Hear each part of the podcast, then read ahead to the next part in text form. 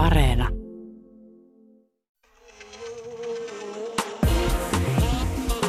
Ylepuhe ja Yle Areena.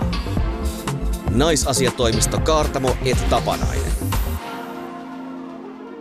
Heipä hei, ja eipä muuta kuin paistattelemaan kahden jumalattaren hehkuun.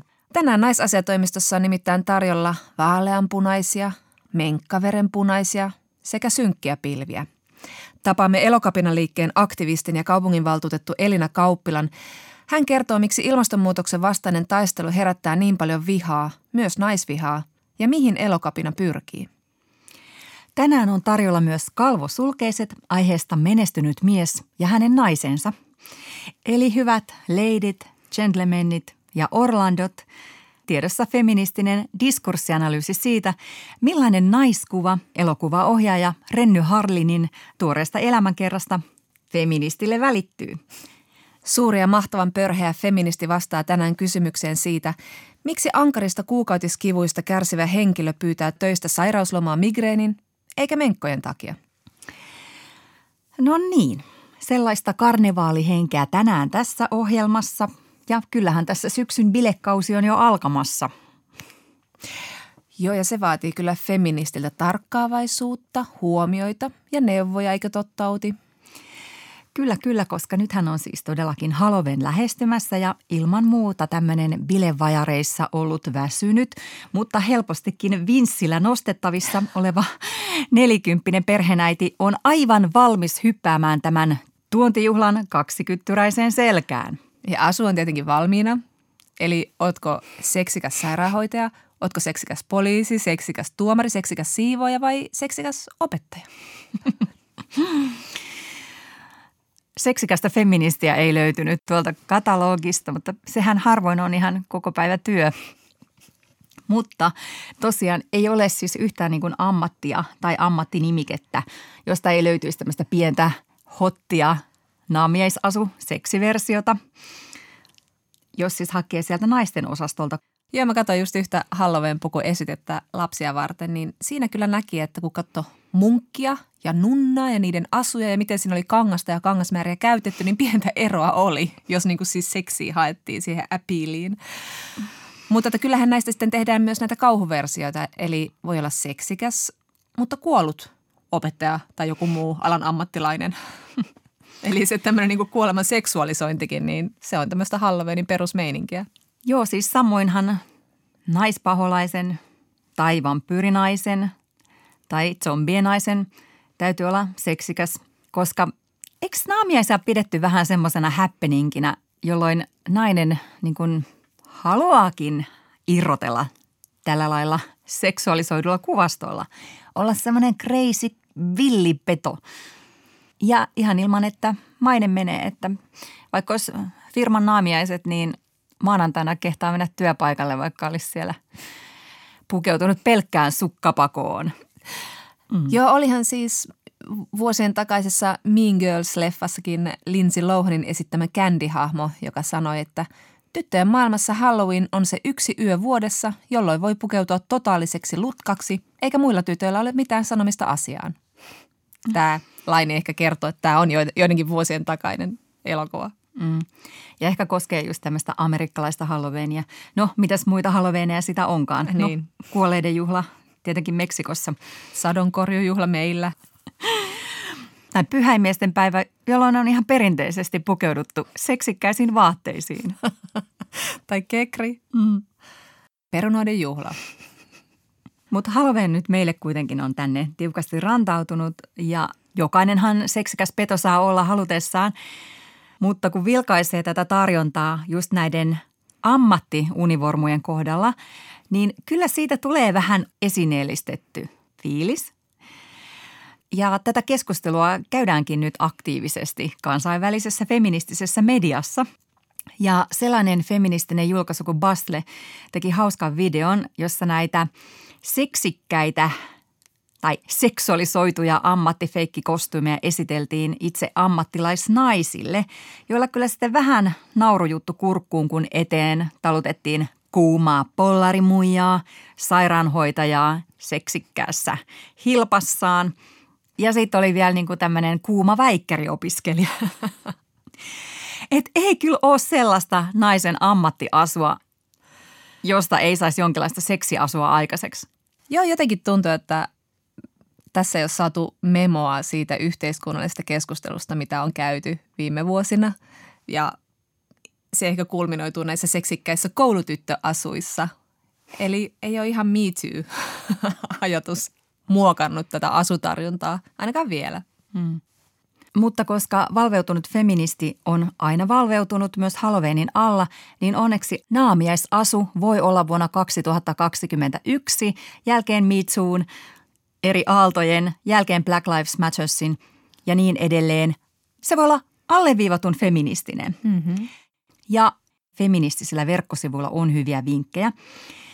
Esimerkiksi Jonna, miten olisi tänä vuonna ehkäisypillerikiekko? Aa. Tai sitten sä voit olla tamponi tai kuukautiskuppi. Miksi ei seksikäs tamponi tai kuukautiskuppi? Punainenhan on intohimon väri. Mutta miten sitten, jos olisi silleen, kommentoisi kuitenkin tätä ajankohtaa ja kulunutta vuotta tai toistakin. Eli kommentoisi vaikkapa sukupuolten välistä palkkaepätasa-arvoa. Kyllä siitä varmaan joku nerokas feministi saa askareltua kivan kostyymin. Tai ruuhkavuosi. Ei tarvitse pukeutua ollenkaan. Menee paikalle vaan ihan omana itsenään. Hei wine mom, sama juttu. Ja loput naamiastarvikkeet heitetään käteen jo usein siinä eteisessä. Just näin. Mm. Mutta mitäs Jonna nyt, kun myös Halloween juhlinnassa on tätä feminististä emansipaatiota, niin miten sä nyt sitten tota säväytät, jos et sä nyt saa olla se seksikäs 45-vuotias kissanainen. Ai niin kuin joka vuosi. niin, jonka häntä putoaa jo alkuillasta ja palaat yhdellä korvalla kotiin takatassu paleltuneena. no siis äm, tietenkin mä aion tänä vuonna olla kuuma, virtaviivainen, kotimainen, kiiltävä koronarokote. siis nenäsuihke. No se just. hmm. No mutta mitä sä Outi? Minkälaisia suunnitelmia on? Sä oot hirveän hyvä askartelija, muistelisin. Kaiken tämän tutkimustyön jälkeen olen tullut siihen, että haluan olla joko hämähäkki tai myrkkysieni. Okei. Okay. Mutta näiden molempien kohdalla on tietenkin semmoinen ongelma, että se naisen hämähäkkiasu on enemmän semmoinen mustalesken kuuma kostyymi. Ja myöskään sitten myrkkysieni asua ei kyllä naiskoossa löydy – ja tietenkin jokuhan voisi tulkita sen myös pienenä feministin mikroaggressiona. Mm. Mutta jos haluaa väistää kaiken yhteiskunnallisen, poliittisen, aatteellisen, niin on todella idioottivarmoja asuja, joissa saa olla ihan rauhassa koko illan. Ja täältä se tulee, oletko valmis? Joo. Se on pingviinin asu. Ahaa. Mun yksi kaveri pukeutui tällaiseen kostuumiin muutamia vuosia sitten vappujuhliin ja mä olin ihan, että oho, voiko noinkin tehdä? Eikä me sitä ovelta käännytetty, vaikka se ei ollutkaan seksikäs pingviini, vaan ihan tällainen niin kuin... Ihan vaan pingviini. Väliä asu. Sitä voisi kuulostaa kauhean mukavalta ja kyllä feministi menee mukavuus edellä. Kyllä. Jos esimerkiksi pelkää, että se pingviini voi viedä ajatukset vaikka ilmastoaktivismiin ja jollakin tulee sitten siellä juhlissa paha mieli tästä statementista, niin on vielä yksi varmempi vaihtoehto. Anna tulla. Juures. Juures. Lanttu tai peruna. Kaikki tykkää ja saa keskittyä juhlimiseen. Eikä tarvitse laittaa irtoripsiä. Ei perunalla ole irtoripsiä. Eikä perunalla ole tiimalasi vyötärääkään. Juhu! Ja sitten kun on piilossa peruna tai lanttu puvussaan, niin sitten voi ottaa pari trinkkiä siellä juhlissa ja alkaa räntätä kaikille feminismistä, politiikasta ja ilmastonmuutoksesta. Yle Puhe ja Yle Areena. Naisasiatoimisto Kaartamo et Tapanainen. Ja sitten naisasiatoimistossa puhutaan niistä tummemmista pilvistä. Eli pilvistä, jotka ovat jo vuosikymmenten ajan kerääntyneet horisonttiimme ilmaston lämpenemisen myötä – Ilmastonmuutoksen uhista puhuttiin ensimmäisen kerran jo 1980-luvulla, ja vaikka keinot ilmastokriisin peittoamiseen tiedetään, tarpeeksi tehokkaita ja nopeita päätöksiä kestävämmän elämäntavan luomisesta ei ole syntynyt maailmalla eikä meidän eduskunnassamme. Jos äänestäminen ei auta, niin mitä silloin voi kansalainen tehdä? Yksi keino demokratiassa on aina ollut kansalaistottelemattomuus. Elokapina on kansainvälinen liike, joka käyttää siis kansalaistottelemattomuutta ja väkivallatonta suoraa toimintaa ajaakseen haluamiaan tavoitteita, muun muassa ilmastohätätilan julistamista Suomenkin hallituksessa. Elokapinassa alusta asti, eli vuodesta 2018 toiminut aktivisti ja kaupungin valtuutettu Elina Kauppila. Miksi Elokapina haluaa, että hallitus julistaa Suomen ilmasto- ja ympäristöhätätilan? No tietenkään se ilmasto- ja ympäristöhätätilan julistaminen ei ole se itse tarkoitus, vaan tarkoituksen on, että asioista puhuttaisiin niiden oikeilla nimillä – että me saataisiin siihen kielen käyttöön sellainen vakavuus, mitä tarvitaan. Ja että tämä ilmasto- ja ympäristöhätätilan julistaminen sitten johtaisi siihen, että olisi perusteltua tehdä sellaisia poliittisia toimia, jotka on tällä hetkellä tarpeen. Eli niin kuin itse asiassa on nähty esimerkiksi Helsingin suhteen, että Helsingin kaupunkihan on julistanut ilmastohätätilan, mutta se ei ole kuitenkaan vielä johtanut mitenkään kovin ripeisiin toimiin, niin, niin että se voi jäädä myös niin kuin retoriikaksi, jollei sitä oteta vakavasti. Eli ei elokapinankaan tarkoituksena ole se, että vain julistetaan ilmasto- ja ympäristöhätätila, vaan ajatellaan, että se on niin kuin se ensimmäinen askel, jolla sit voidaan päästä niihin tarpeellisiin poliittisiin toimiin mitä ne on ne toimet, mitä pitää tapahtua? No me tavallaan ajatellaan, että ne toimet on sellaisia, jotka pitäisi demokraattisesti päättää. Ja toimijahan on olemassa, eli tavallaan joka kerta kun sanotaan, että elokapina ei osoita keinoja tai niitä konkreettisia toimintatapoja, niin se ei mun mielestä pidä lainkaan paikkaansa. Meillä on tutkijat monta vuosikymmentä jo kertonut siitä, että mikä on haitallista toimintaa. Eli käytännössähän meidän pitäisi pystyä muuttamaan haitallinen toiminta kestäväksi tai lopettaa se. Ja se, että mitä kaikista näistä valtavasta spektristä keinoja me käytetään, niin se taas pystyttäisiin määrittelemään sit sillä, että perustettaisiin niitä kansalaisfoorumeita, joita elokapina suosittaa tähän tilanteeseen. Miksi te koette, että ne kansalaisfoorumit on tässä avainasemassa? No just sen takia, että koska meidän poliittiset päättäjät ei näytä pystyvän – niihin toimenpiteisiin, mitä tällä hetkellä tarvitaan.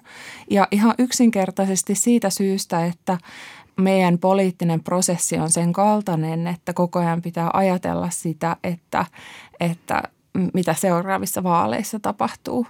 Me todellakin halutaan, että demokratia säilyy ja nimenomaan näissä ilmasto- ja ympäristökysymyksissä haluttaisiin, että koottaisiin sellainen satunnaisotannalla valikoitu joukko kansalaisia, ja, jotka kuulisi ja toimisi yhteistyössä tutkijoiden kanssa ja pystyisi sitten suosittamaan niitä toimia poliittisille päättäjille. Ja tässä on ajatuksena se, että koska tämä kansalaisfoorumi on satunnaisotannalla valittu ja se edustaa koko kansaa, koko sitä kansan kirjoa, niin silloin se nauttii ihan toisenlaista luottamusta. Ja toisaalta se ei joudu miettimään sitä, että onko se suosittu tai että äänestetäänkö se uudelleen, koska se, se logiikka, toimintalogiikka ja toimintatapa on täysin erilaiset. Mm. Elokapina vaatii hallitukselta sitovan lainsäädännön, jotta hiilineutraalius tavoitetaan vuoteen 2025 mennessä. Eräs iltapäivälehden kolumnisti kirjoitti, että toteutuessaan tällainen pakottaisi teollisuuden polvilleen ja siirtäisi sen tuotteet kilpaileviin ja enemmän saastuttaviin maihin. Sä varmaan Elina saat aika paljon vastata tämän kaltaisiin kysymyksiin ja mitä sä vastaat niihin? No se meidän 2025 tavoite on ihan laskennallinen tavoite, joka liittyy siihen puolentoista asteen lämpenemistavoitteeseen, joka, johon me ollaan sitouduttu. Eli että se olisi se raja ja se on laskennallinen siinä mielessä, että jos globaalin hiilibudjetin jakaa per capita, niin silloin meillä meidän suomalaisten hiilibudjetti on käytetty vuoteen 2025 mennessä. Me ollaan saatu siitä tosi paljon kritiikkiä – ja on varmasti totta, että, että jos me ajatellaan, että meidän nykyinen elämäntapa pitäisi muuttaa 2025 mennessä kestäväksi, eli että esimerkiksi koko autokanta muutettaisiin sähköautoiksi, niin se ei olisi mahdollista. Ja ei olla siis viemässä niin kuin niiltä ihmisiltä oikeutta ajaa autolla, joille se on aidosti tarpeellista. Mutta esimerkiksi auton ajaminen, niin siitä voidaan sanoa, että, että suurin osa autolla ajetuista matkoista on alle viiden kilometrin matkoja, jotka tuskin on kovin, kovin välttämättömiä. No, me ajatellaan, että, että meidän täytyykin pystyä ihan toisenlaisiin yhteiskunnallisiin muutoksiin. Toisaalta me saadaan myös kritiikkiä siitä, että se on liian pian – ja sitten mä ajattelen, että me ei voida loputtomasti kuitenkaan myös siirtää sitä meidän tavoiteaikaa. Että silloinhan me vaan jäädään sellaiseen, että me aina vaan lykätään sitä kauemmas ja kauemmas ja kauemmas. Kun itse asiassa hiilipäästöt kasvaa koko ajan, niin meidän pitäisi olla ihan toisenlaisella polulla. Ja sitten siihen kysymykseen, että entä jos siirretään tuotantoa jonnekin muualle saastuttavampiin maihin, niin itse asiassahan me hyödytään siitä jo – koko ajan, koska meidän hiilipäästöihin ei lasketa meidän ostamien hyödykkeiden päästöjä. Eli me koko ajan ulkoistetaan meidän päästöjä. Tämä on tämmöinen retorinen temppu, jolla esimerkiksi turkistarhaustakin Suomessa oikeutetaan. Että sanotaan, että sitten se siirretään Kiinaan, jossa on vielä huonompi. Mutta jonkun on aina tehtävä ensin. Ja mä ajattelen, että eettisesti ja moraalisesti ajatellen, niin sen on tapahduttava täällä meillä. Toki moni korostaa myös sitä bisnesnäkökulmaa, että Suomi voi olla tässä suunnanmuuttaja, suunnan näyttäjä ja se luo myös mahdollisuuksia olla ensimmäisenä tuottamassa tuotteita. Mitä sä ajattelet tästä bisneslähtökohtaisesta? Onko tämä vähän tällaista, että on tässä ei rahaakin pelissä? Niin kyllä mua vähän pelottaa jotenkin sellainen, että itse näen tämän tosi suoraan kytköksissä niin kuin siihen, että meillä on tällainen niin kuin fossiilikapitalismi, joka on niin kuin logiikaltaan kestämätön, niin sitten mua niin kuin pelottaa semmoinen greenwashing aika paljon, mutta toisaalta niin tämä on asia, josta mä olisin tosi mielelläni väärässä, eli niin kuin mulle ei ole niin kuin väliä sillä, että jos tämä meidän planeetta pelastuu sillä, että siirrytään johonkin niin kuin vihreään kapitalismiin, niin se kelpaa mulle ihan hyvin. Elokapinan Elina Kauppila. Elokapina on herättänyt yllättävän paljon tunteita ja vihaa, tai siltä se ainakin näyttää, kun lehtiä lukee ja varsinkin sitä niin kuin mustaa kommenttiraitaa siellä artikkelin perässä. Mitä sä tästä ajattelet? Ajattelen, että kansalaistottelemattomuus herättää ärtymystä tosi monesta eri syystä. Esimerkiksi sen takia, että joidenkin ihmisten mielestä ehkä ne kansalaistottelemattomat asettaa itsensä jotenkin moraalisesti korkeampaan asemaan ja sanoo, että nyt tapahtuu vääryys. Koska mä ajattelen, että meillä on niin ihmisinä tarve olla hyvä, niin silloin se, ää, se tarve – ei tule täytetyksi, jos, jos joku osoittaa sormella, että, että tässä tapahtuu niin kuin moraalisesti kyseenalaista mm. toimintaa. Ja sitten mä ajattelin, että se on se, mikä herättää närää, mikä on tietenkin vähän surullista, koska silloin ikään kuin, niin kuin äm, ammutaan se viestin tuoja, eikä niinkään kuunnella sitä viestiä. Mutta muutos pelottaa aina ja nyt tässä kohdassa on tosi tarpeellista. Eli mm. ehkä voi ajatella myös, että se ärtymyskin on tarpeellinen ja, ja osoittaa sitä, että se että se näkyy ja että yhteiskunnallinen keskustelu on olemassa. Liittyykö tähän sun mielestä sitten myös semmoista sukupuolittunutta vihaa tai vihaa myös nuoria kohtaan, että vähän karrikoiden sanottuna vituttaako ukkeleita, kun teinitytöt estää niiden sujuvan autoilun bisnespalaverista lounaalle? No kyllä mä ajattelen, että tässä on yritystä toiseuttaa. Eli tavallaan, että se puhe siitä, että me ollaan nuoria tai että me ollaan tyttöjä – tai työttömiä yhtä lailla, niin on mun mielestä yritystä toiseuttaa. Ja mä ajattelin, että se on itse asiassa vähän niin kuin semmoinen pikkuporvarillinen puhetapa, missä niin kuin närkästytään siitä, että, tota, että toiset tekee toisin ja närkästytään siitä, että siinä omassa elämäntavassa voisi olla jotain vikaa ja silloin närkästyminen ja toisaalta niin kuin – semmoinen tietoinen unohtaminen siitä, että minkälainen rooli kansalaistottelemattomuudella ja kansalaisaktivismilla on meidän yhteiskunnassa ihan historiallisesti ollut, niin se on niin semmoista poliittista toimintaa ja pidän sitä arveluttavana ja kyseenalaisena. Väkivallatonta vastarintaa kansalaistottelemattomuuttahan usein ihaillaan, kun se on tarpeeksi kaukana historiassa tapahtunut. Ajatellaan vaikkapa Gandhia tai Martin Luther Kingia ja Rosa Parksia – hehän ovat nykyään legendoja. Minkä takia niin monien on nyt vaikea nähdä, näitä samoja keinoja nykypäivänä tänä samana jatkumona. Eli ikään kuin se, mikä on nyt kapinaa, on jossain vaiheessa luultavasti meidän lainsäädäntöä.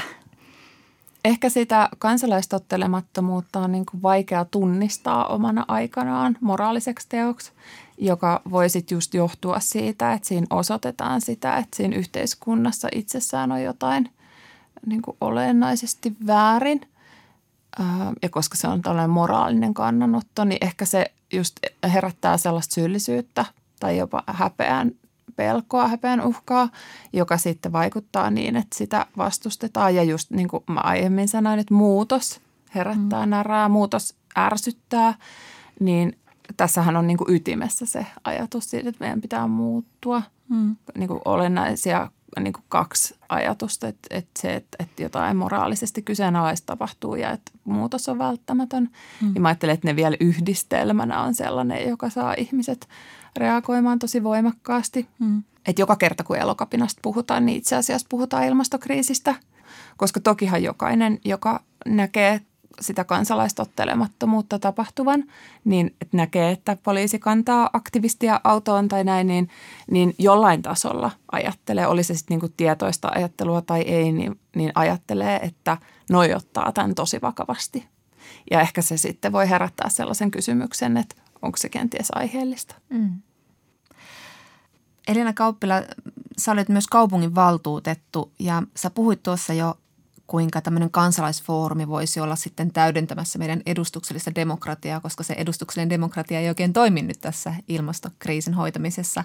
Mutta miten sinä, mikä on niin tämmöinen aktivisti ja kaupunginvaltuutetun kaksoisrooli? Onko siinä jotain ristiriitaa?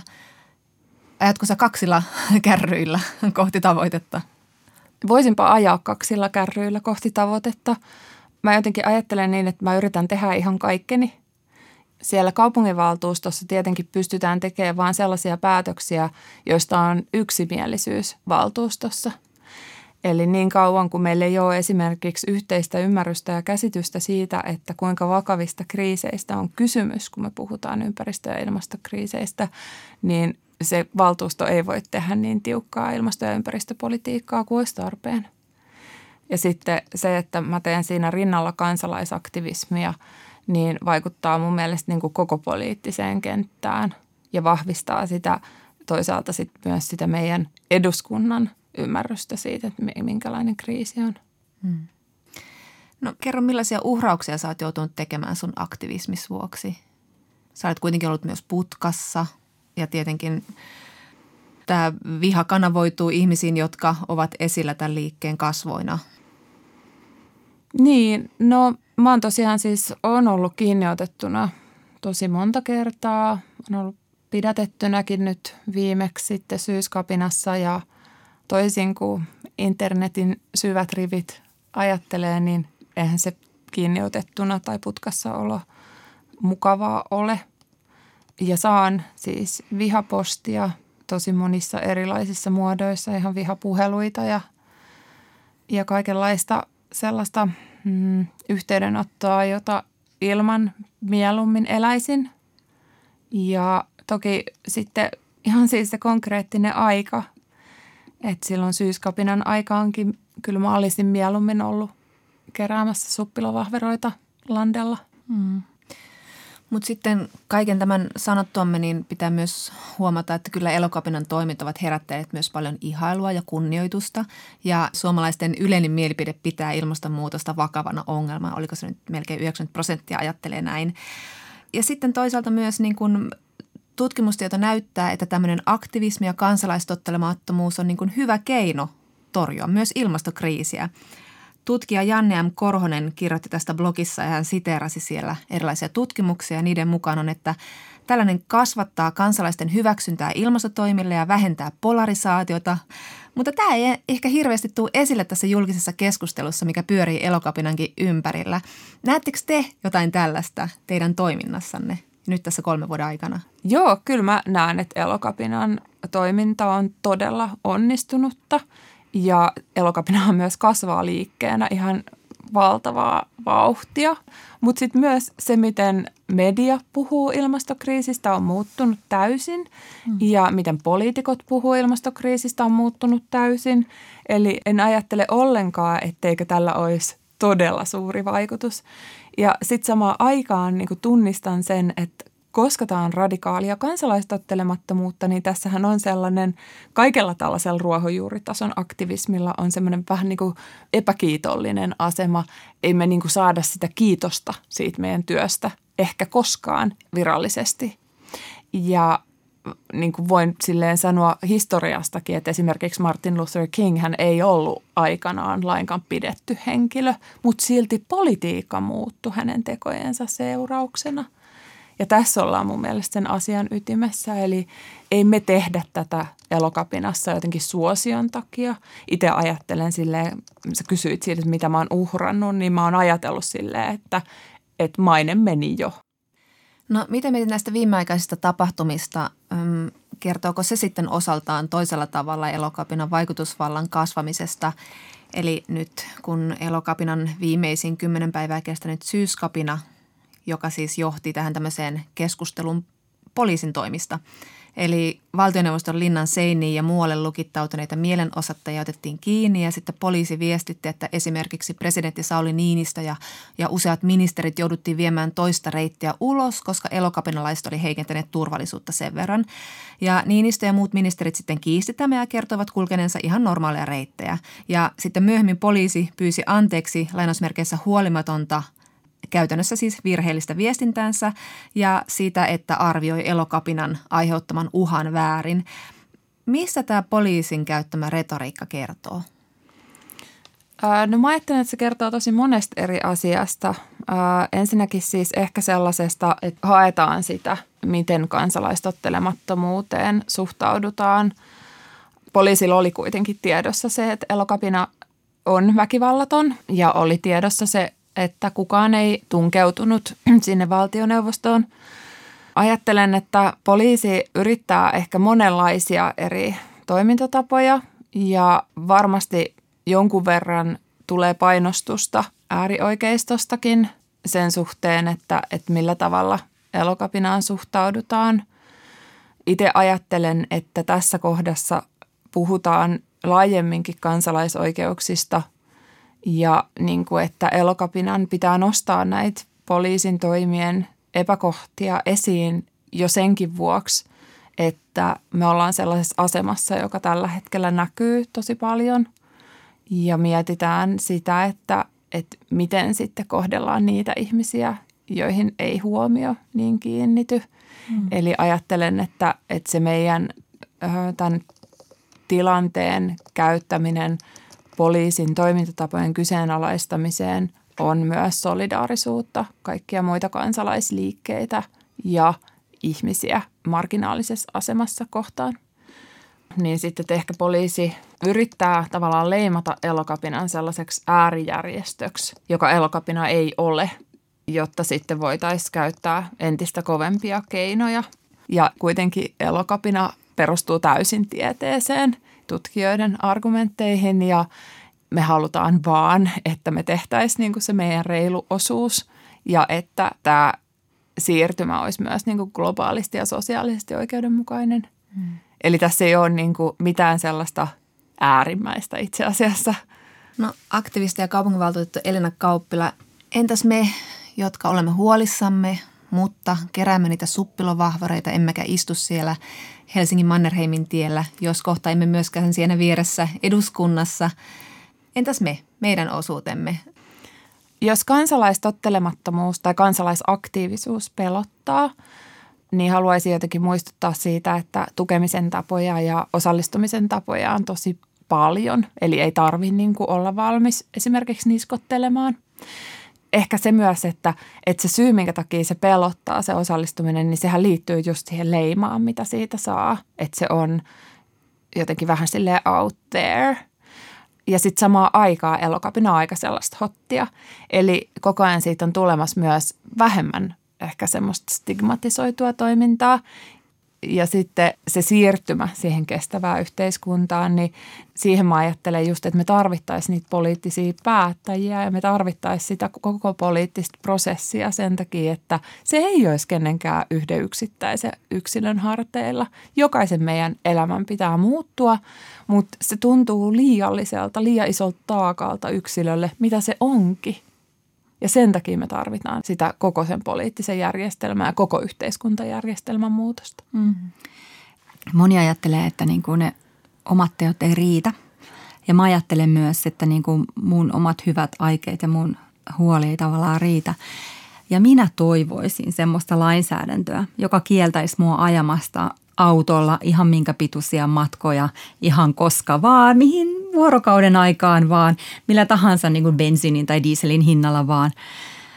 Ja mä tarvitsen lainsäädäntöä, joka estää mua ostamasta punaista lihaa aina kun mä haluan. Mä haluan lainsäädännön, joka estää mua ostamasta pikamuotia. Eli kun tämä ei ole enää mun oman tunnon kysymys, vaan mua kielletään. Joku toinen päättää mun puolesta, niin mä ajattelisin itse, että minulla olisi helpompaa. Mitä ajatuksia sulla tulee tästä? No mä ajattelen, niin kuin sä sanoit, että se sun, sun, sun huoli tai sun yksilön valinnat ei niin kuin riitä. Ja mä ajattelen kanssa, että ei se riitä. Ja mä itse asiassa ajattelen, että on vähän niin kuin haitallistakin, jos on vaan silleen, että, että osa meistä tekee niin kuin tosi semmoisia radikaaleja valintoja. Niin kuin mä voin sanoa, että mä oon itse ollut kymmenen vuotta lentämättä ja ollut niin kuin fennovegaani ja silleen. Ja se ei auttanut yhtään ketään. Ei voi olla silleen, että, että kaikilta vaaditaan jotain sellaisia tosi ekstreme elämäntapoja, vaan että, että sen täytyy muuttua niin, että se koko yhteiskuntajärjestelmä on kestävä. Ja sitten just se haitallisuus tavallaan siinä, että miten nämä kulutusvalinnat, jos ne on yksilövalintoja, niin, niin voi olla haitallisia on se, että silloin me voitaisiin tavallaan ajatella, että nyt kun mä ostan tämän Teslan, niin maailma pelastuu, vaikkei se tietenkään siihen johda – Eli sitten se voi saada semmoiseen niin valheelliseen turvallisuuden tuntuun. Kun taas mun mielestä se, mitä sä kuvaat, voi niin kuin olla todellisempaa turvallisuutta. Että sä et voi tehdä haitallisia asioita. Ja mä ajattelen, että, että joka kerta kun semmoiset muutosvastaiset tyypit on niin tosi ärsyntyneitä ja on silleen, että, että multa viedään mun yksilönvapaus, niin mä ajattelen itse asiassa se ei ole todellista vapautta, jos sen kääntöpuolena on se, että sillä aiheutetaan koko ajan kärsimystä ja kuolemaa toisella puolella maailmaa ja täälläkin tulevaisuudessa. Vaan todellista vapautta myös, niin kuin jos ajattelee semmoista niin kuin tekojen seurauksia, niin olisi se, että sä voit huoletta vaikka ostaa ruokaa tai syödä ruokaa tietäen, että sille ei ole mitään kauhean raskaita seurauksia. Että niin kuin mun ei kuluttajana tarvitse koko ajan niin tehdä sitä valintaa, vaan joku tekee se mun puolesta – Joo, ja sitten itse asiassa nyt tässä, kun me puhuttiin tästä kansalaistottelemattomuudesta, niin mä halusin vielä sanoa sen, että musta on tosi tärkeää nähdä ihmiset muutenkin kuin kuluttajina. Ja mä toivon, että kun me herätetään tämmöinen tuhansien kansalaisliike, niin me herätetään myös ihmisissä semmoinen ajatus toisenlaisesta yhteisöllisyydestä, toisenlaisesta yhteiskunnallisesta toiminnasta ja osallistumisesta, jossa kaikki voi olla mukana ja joka ei ole pelottavaa. Ylepuhe ja Yle Areena. Naisasiatoimisto Kaartamo et Tapanainen. Kas näin. Ja seuraavaksi naisasiatoimistossa seuraa rakastettu ja kaivattu syvä analyysi.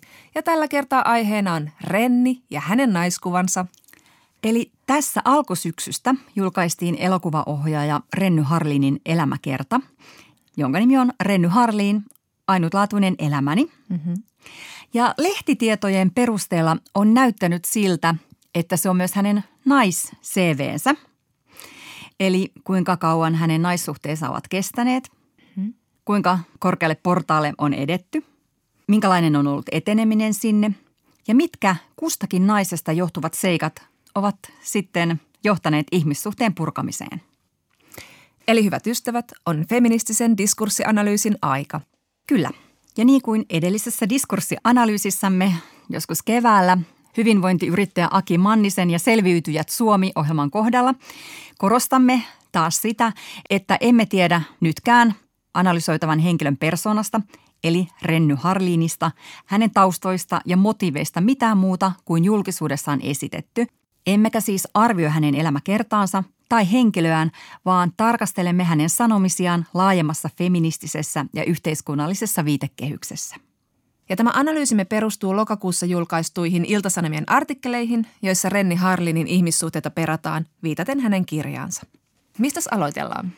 No aloitetaan vaikka semmoisesta oikeastaan niin kuin vähän surumielisyyttä ja empatiaakin herättävästä teemasta.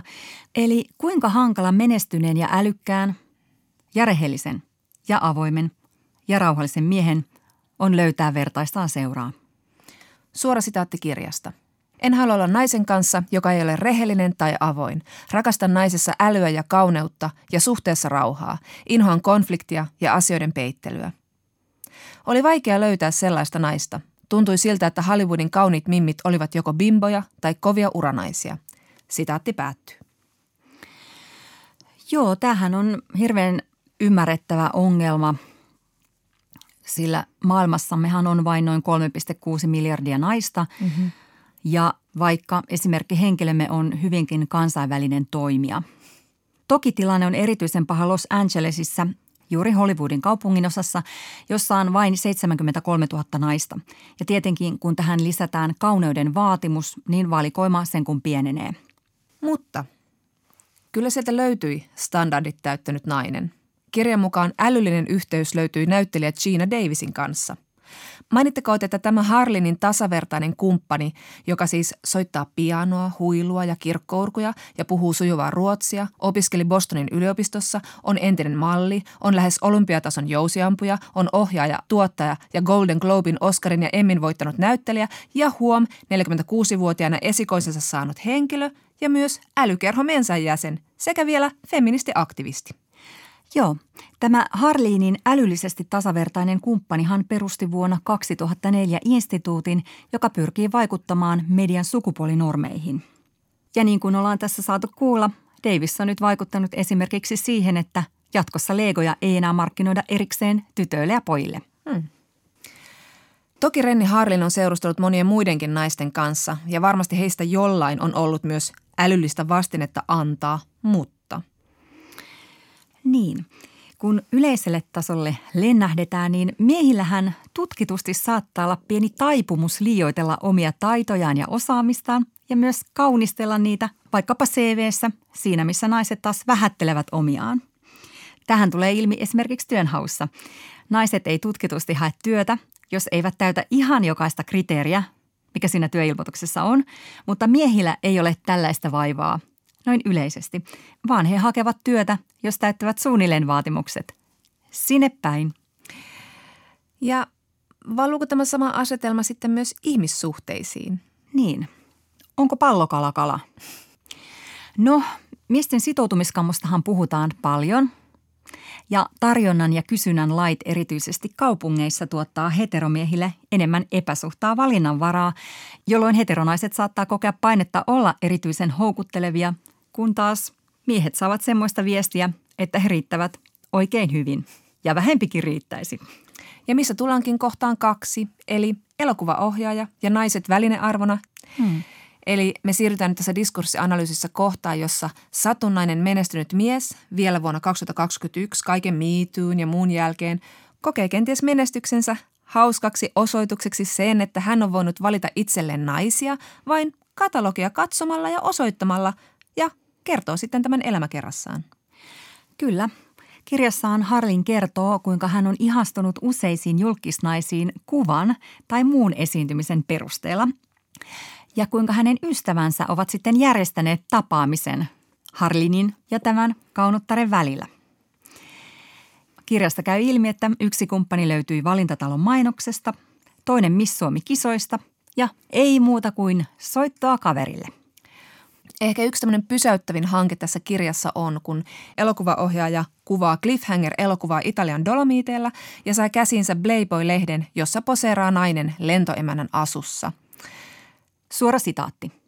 Ajattelin, että voi vitsi mikä mimmi, ja kun pääsin illalla kotiin hirsihuvilalle, soitin yhdelle kaverilleni losiin. Sillä oli kontakteja sinne ja tänne. Kerroin Playboyn naisesta ja pyysin ottamaan selvää, kiinnostaisiko häntä Italian matka.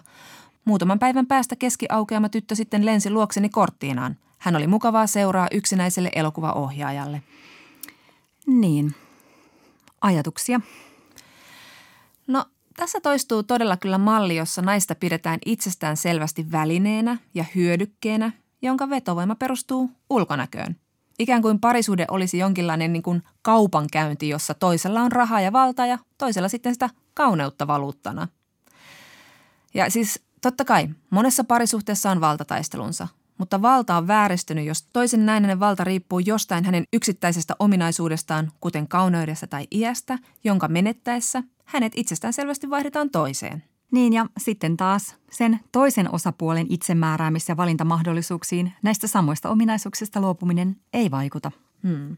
Mutta entäs sitten se kuuluisa naisen seksuaalinen valta? Tämä valta, joka tuhoaa kaiken alleen. Hmm. Siis tässä tapauksessa mallin, bikinimallin, playboy-mallin tai missin valta. No huippumalli Emili Rataikovski kirjoittaa elämäkertakirjassaan My Body kauneuden tuoman vallan vääristymästä. Naiset, joilla on valtaa kauneutensa tähden, ovat itse asia vallastaan velkaa niille miehille, joiden halu näitä kauniita naisia kohtaan heille alun perin valtaa antoi. Eli kuinka rajoitettua se kauniin naisen valta on maailmassa, jossa häntä kuitenkin arvioidaan ulkonäön perusteella. Mm-hmm.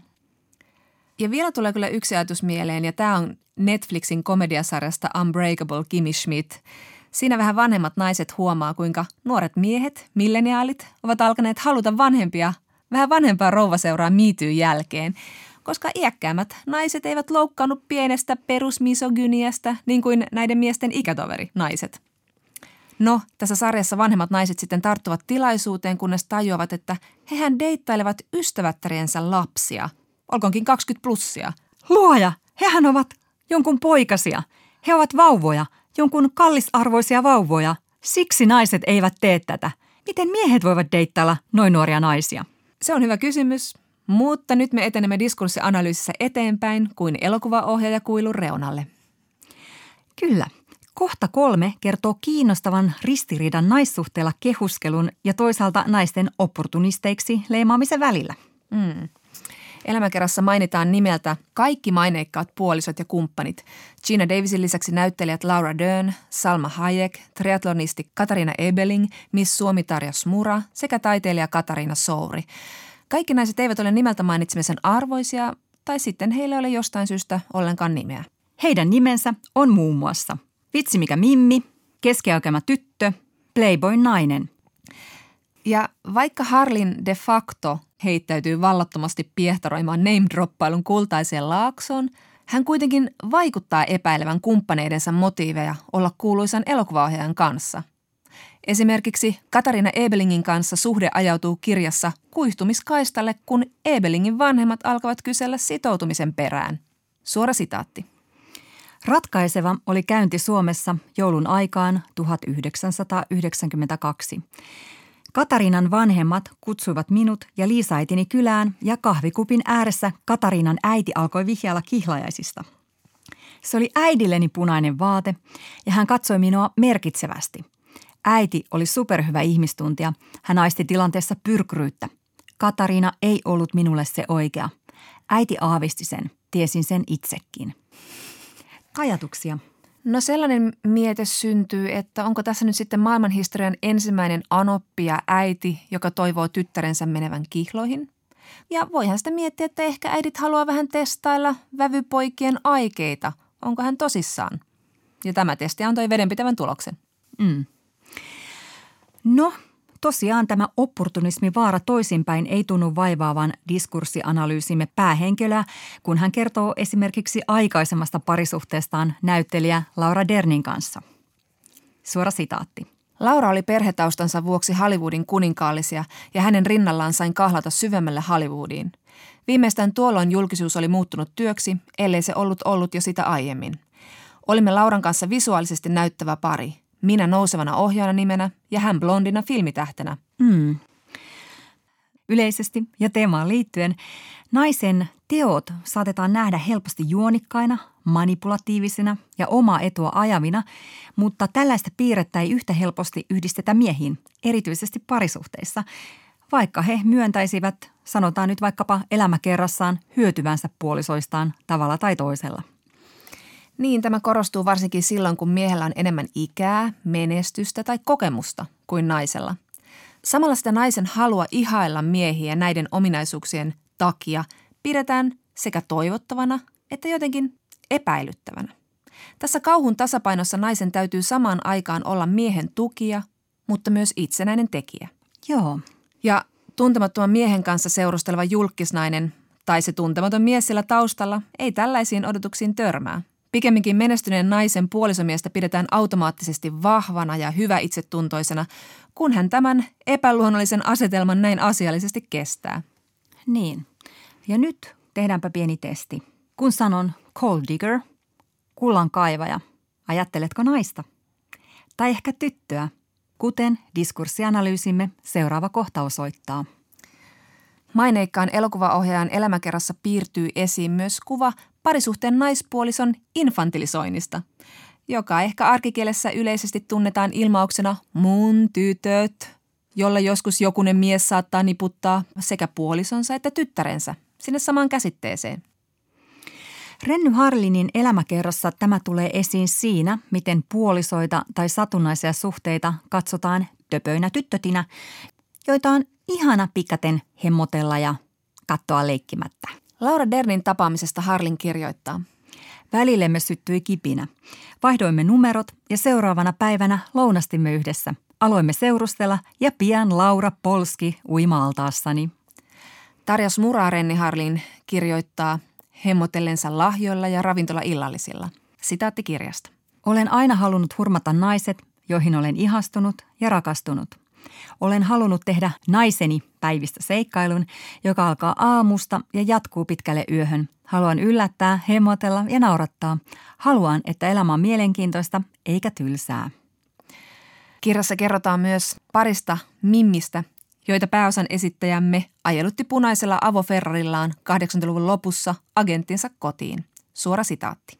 Meillä oli tyttöjen kanssa hauska yö ja aamulla tytöt olivat edelleen lääpällään.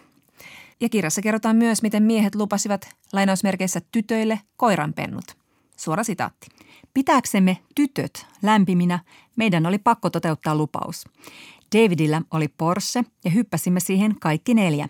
Ajoimme 200 kilometriä San Diegoon ja ostimme kaksi Labradorin noutajaa. Eli naiseen ei aina yhteiskunnassa eikä parisuhteessa suhtauduta kuin tasavertaiseen ihmiseen, vaan johonkin toiseen, käsittämättömään, mystiseen, ehkä lapsenomaiseen olentoon, jolla on erikoisia omia pieniä oikkujaan, joista miehet sitten yrittää ottaa selvää ja joiden jänniä naissalaisuuksia he yrittävät availla saadakseen toivomansa. Ja sitten naiset annostelevat näitä salahippusiaan, että miehen mielenkiinto pysyy yllä. Hmm. Eikös tämä ole suoraan näin saat miehen matkaoppaasta? Internetin suosikkilistauksissa ja näissä parisuhden manuaaleissahan naisia oikein kannustetaan tällaisen infantiilin tai mystisen rooliin. Ja tämmöinen lapsenmielinen ihanen nainenhan on semmoinen, joka leikkii, naureskelee, innostuu kaikesta ja tietenkin myös rakastaa hemmottelua. Ja kaikkea söpöä, koiranpentyä rakastava. Eli heidän tämmöinen lapsenomainen intonsa maailmaa ja elämää kohtaan on siis kerta kaikki sen viehettävän naivia. No mutta vieläkö jatketaan? Materiaaleja taitaa vielä riittää analyysiin. No vielä vähän eteen eli loppuun päin, eli kohta viisi. Sukupuolittunut omista tarpeista lähtevä parisuhdemalli seuraavaksi tarkastelussa. Kyllä, eli Renni Harlinin elämäkerrassa parisuhdeasioita käsiteltäessä tulee myös esiin, kuinka puolison tehtävä on ollut tasapainottaa suurta ohjaajaa. Esimerkiksi Gina Davisin kohdalla Harlin puhuu löytäneensä puolisostaan tasapainon. Laura Dern kuitenkin saa kritiikkiä siitä, että ei ollut kenties siellä kotona tarpeeksi tasapainottamassa. Suora sitaatti. Kun me olimme yhdessä, me olimme töiden puolesta molemmat kiireisiä ja minä kaipasin rinnalleni kumppania, joka olisi ollut enemmän kotona eikä aina lennossa. Kuulemmeko me tässä hieman tätä vanhaa kunnon huora Madonna jaottelua? Ja vähän sen ristiriidasta läpipaistavaa hämmennystä. Eli että halutaan itsenäinen ja lahjakas tekijä nainen, jonka kuitenkin kuuluu olla kotona maadottamassa miestä, jonka toki on ok olla aina lennossa itse. Hmm. Kirjassaan Harlin kertoo myös, että hän on aina jättänyt kaikki puolisonsa. Sitaatti kirjasta. Olen aina päässyt yli eroista helposti. Ihmissuhteissa olen aina ollut se, joka eroaa, eikä minulla ole jäänyt eroista koskaan haavoja. Erot ovat olleet pikemminkin helpotus. Hmm. Mulle tulee tästä mieleen Liv Strömqvistin sarjakuva-albumi Punaisin ruusu puhkea kukkaa, jossa näyttelijä Leonardo DiCaprion rinnalla on ollut kymmenen samanikäistä uimapukumallia, jotka se vaihtaa aina uuteen painokseen edellisestä. Ja tässä kirjassa kysymys kuuluu, miksi Leo ei ole rakastunut yhteenkään heistä? Onko syynä kapitalismi, DiCaprion narsismi vai evoluutio? Eikö Leo ole vain sattunut tapaamaan sitä oikeaa? Ja ennen kaikkea, Emmekö me kaikki nykyään ole vähän samanlaisia kuin Leo? Strömqvistin yksi selitys tälle kirjassa on, että miehisen statuksen ylläpitämisen tavat tai tapalla menestynyt mies on muuttunut viimeisen 100-150 vuoden aikana. Eli niin sanotusti menestynyt mies ei ole yksittäisestä naisesta riippuvainen ja pitää siis naisiin emotionaalista etäisyyttä. Kun ihmiset ovat toisilleen hyödykkeitä, joista pääsee helposti eroon, viimeistään silloin kun toinen ei ole toiminut halutulla tavalla. Tai uusi painos, tai malli ilmestyy. Jos tässä nyt oikein Renni Harlinin kirjaa tulkitsemme, niin naisten virheiksi on osoittautunut paitsi naisten halu sitoutua tai sitten juuri tämä epäilys opportunismista ja kaiken päälle tulee myös seksin pihtaaminen.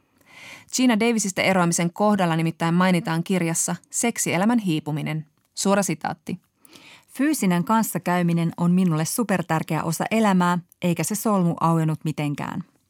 Harlenin mukaan Davis olisi halunnut mennä pariterapiaan. Mutta mitä sitä menemään näin yleisellä tasolla, jos itsessä ei ole mitään vikaa?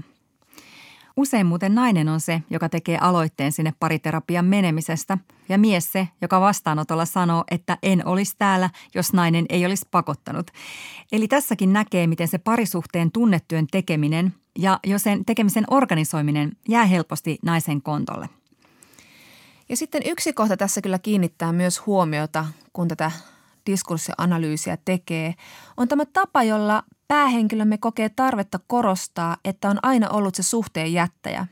Ikään kuin se olisi kunniallinen asia. Niin, eikö tämä mene siihen osastoon, että kuinka monta lämmintä kaljaa vedit viime viikonloppuna nuorisotalon takapihalla? Hmm koska näin yleisellä tasolla eihän se ole ollut teini-iän jälkeen mitenkään kauhean kehuskeltava asia, että ottaa parisuhteesta hatkat heti, kun vähän tökkii.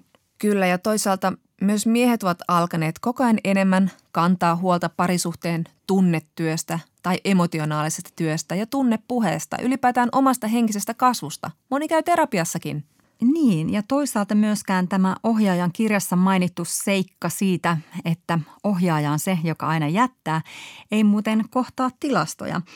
Vaikka niin sanotusti materiaalia ja tilastotietoa on tässä tapauksessa aika paljonkin tarjolla. Koska siis tilastollisesti nainen on se, joka tekee suhteessa useammin sen eropäätöksen. Ja tässä kohtaa kiinnittäisinkin huomion vielä Harlinin ja Tarjas Muran eroaviin näkemyksiin siitä – kuka jätti kenet. Renny Harlin nimittäin kertoo kirjassaan, että Smura jäi taakse, kun hän tapasi Gina Davisin. Mutta Smura itse on kertonut, että tilanne oli suorastaan päinvastoin. Iltasanomien mukaan Smura kertoi vuonna 2018, ettei Harlin ottanut asiaa kovin hyvin, vaan oli katkera. Feministisen diskurssianalyysimme viimeinen kysymys onkin. Kenen näkemys jää voimaan? Nyt ja yleisesti yhteiskunnassa. Sen, jolla on voimaa, valtaa, kunniaa, varaa, kanavia, oikeaa sukupuolta, seksuaalisuutta ja vaaleaa ihonväriä luetella ja avata valloituksiaan ja suhteitaan tulematta itse leimatuksi opportunistiksi ja lutkaksi. Vai sillä, joka ei ehkä välitä enää julkisesti muistella menneitä, ettei tulisi ikuisesti yhdistetyksi vain johonkin tiettyyn aikakauteen tai henkilöön. Ylepuhe ja Yle Areena. Naisasiatoimisto Kaartamo et Tapanainen. Kas näin. Ja sitten on ajettu potkulaudella letit heiluen ja kultahammas suussa loistaen isofemakon pakeille kuulemaan viisasta sanaa. Kysymyksiä voi lähettää osoitteeseen naisasiatoimisto at yle.fi ja tällä viikolla Xandra kysyy. Ihmettele, miksi kuukautiskipuja vähätellään jatkuvasti yhteiskunnassa. Jos on flunssainen tai muuten kipeä, kannustetaan jäämään kotiin, mutta kuukautiskivuista ei saa sanoa sanaakaan, vaikka ne olisivat kuinka kovat. Joo, kyllä. Kaikenmoista syistä sitä on joutunut saikkua pitämään, mutta kipeät menkat ei tietenkään ole mikään syy. Tokikaan kuukautiskivut eivät usein ole semmoinen asia, joka vie työkyvyn. Ja sitten taas jos vie, niin näin kovien menkkakipujen syy kannattaisi sitten selvittää lääkärillä, sillä kyseessä voi olla esimerkiksi endometrioosi. Mutta toki ihan niin sanottujen tavallistenkin menkkakipujen lusimiseen auttaisi, jos menkkakivut ei olisi tabuluontoiset. Ja myös niitä työtehtäviä voisi suunnitella sillä lailla, että ne vaativammat hommat voisi ajoittaa muualle kuin kipupäiviin. Niinpä, koska siis nykyään jos menkkojen takia ottaakin saikkua, niin ainakin pitää sanoa, että on kuumetta, eikä että paha maalari on talossa. Mutta käännymme tässä asiassa feministisen salaseuramme asiantuntijan puoleen, Eli kysymykseen vastaa PAMin eli Palvelualojen ammattiliiton työympäristöasiantuntija Erika Kähärä. Kähärä sanoi, että naisille opetetaan jo nuorena, että pitää keksiä jokin tekosyy mieluummin kuin ilmaista, miten asiat todellisuudessa ovat. Hän muistuttaa myös, että työelämässä olemme jakaantuneet kansaan, joka joko saa tai ei saa työstä pois omalla ilmoituksella. Ja jos kuuluu tähän etuoikeutetumpaan ryhmään, niin ainahan ei joudu selittelemään poissoloaan sen tarkemmin.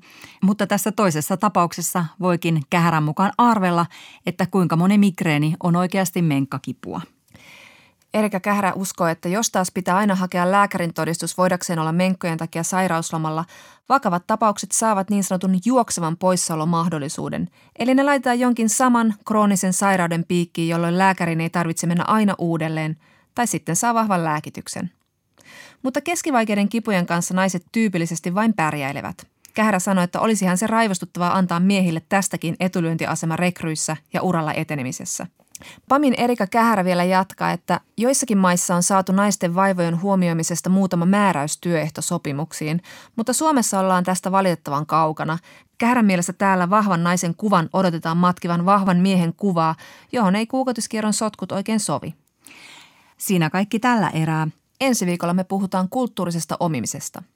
Ja sitä tulee kommentoimaan monimuotoisuusasiantuntija Jasmin Assuliin. Nyt näkemiin. Näkemiin. Ylepuhe ja Yle Areena. Naisasiatoimisto Kaartamo et Tapanainen.